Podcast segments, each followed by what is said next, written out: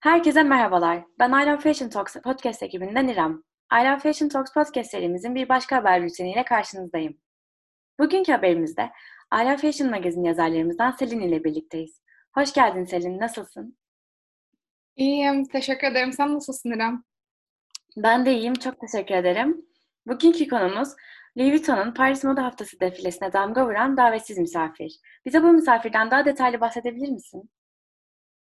Tabii yani yazımı da detaylı olarak bahsettiğim üzere e, genel olarak üç örgütün, e, biri Fransız Ami de la Terre, diğeri Youth for Climate, which Extinction of Rebellion isimli üç çevreci örgütün ortalama 30 kişiyle birlikte e, planladığı aslında bu bir pro, e, protesto ve aralarından iki kişi de sonrasında gözaltına alınıyor. E, burada e, Amidolater örgütünün bir üyesi aşırı tüketim eşittir yok oluş yazılı bir pankartla elinde bir sloganla e, podyuma çıkıyor ve de sonrasında apar topar güvenlik görevlileri tarafından indiriliyor ve aslında e, basına yansımamış daha önceden e, güvenlik görevlileri tarafından müdahale edilmiş. Yine e, aynı e, çevreci aynı ayar çevreci sloganlarla e, defileye çıkmaya çalışmış aynı örgütten insanlar da var aslında. Ve finalitede e, bu örgütler bu eylemiyle, bu eylemleriyle LVMH grubu hedef alıyor. LVMH grubu hedef alıyor dedin. E, neden LVMH? Biraz bunu açsan. Neden LVMH? Şöyle, çünkü LVMH şu an bu endüstrinin dünya lideri olan grup.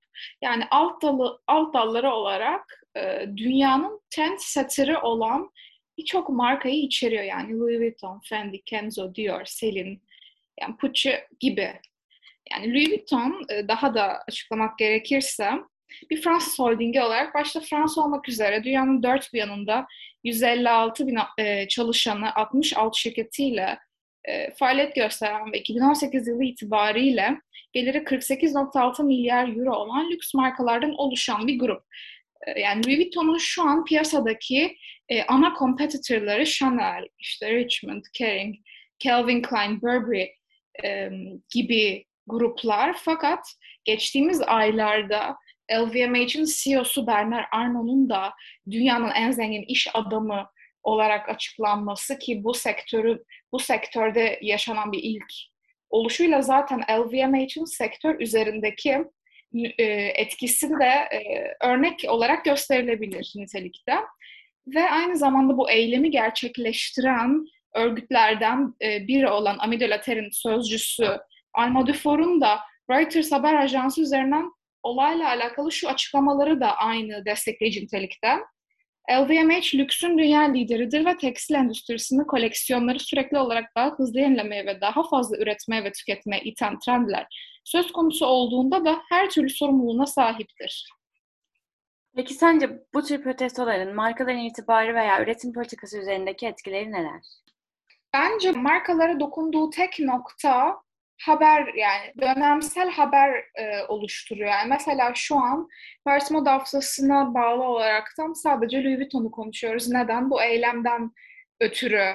Yani tabii ki de çevreci e, eylemler olsun, e, diğer e, doğa için, işte ekosistem için, e, global warming için yapılan eylemler olsun. Bunlar tabii ki de değeri yani çok e, yüksek ve önemli e, konular.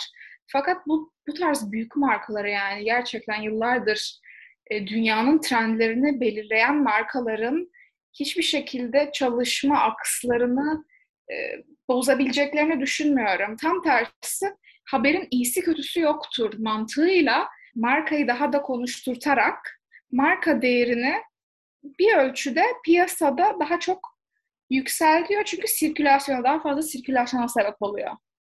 Peki öyleyse I Love Fashion magazin yazarlarımızdan Selin'e bizimle paylaştıkları için teşekkür ediyoruz. Ya siz dinleyicilerimiz bu konu hakkında ne düşünüyorsunuz?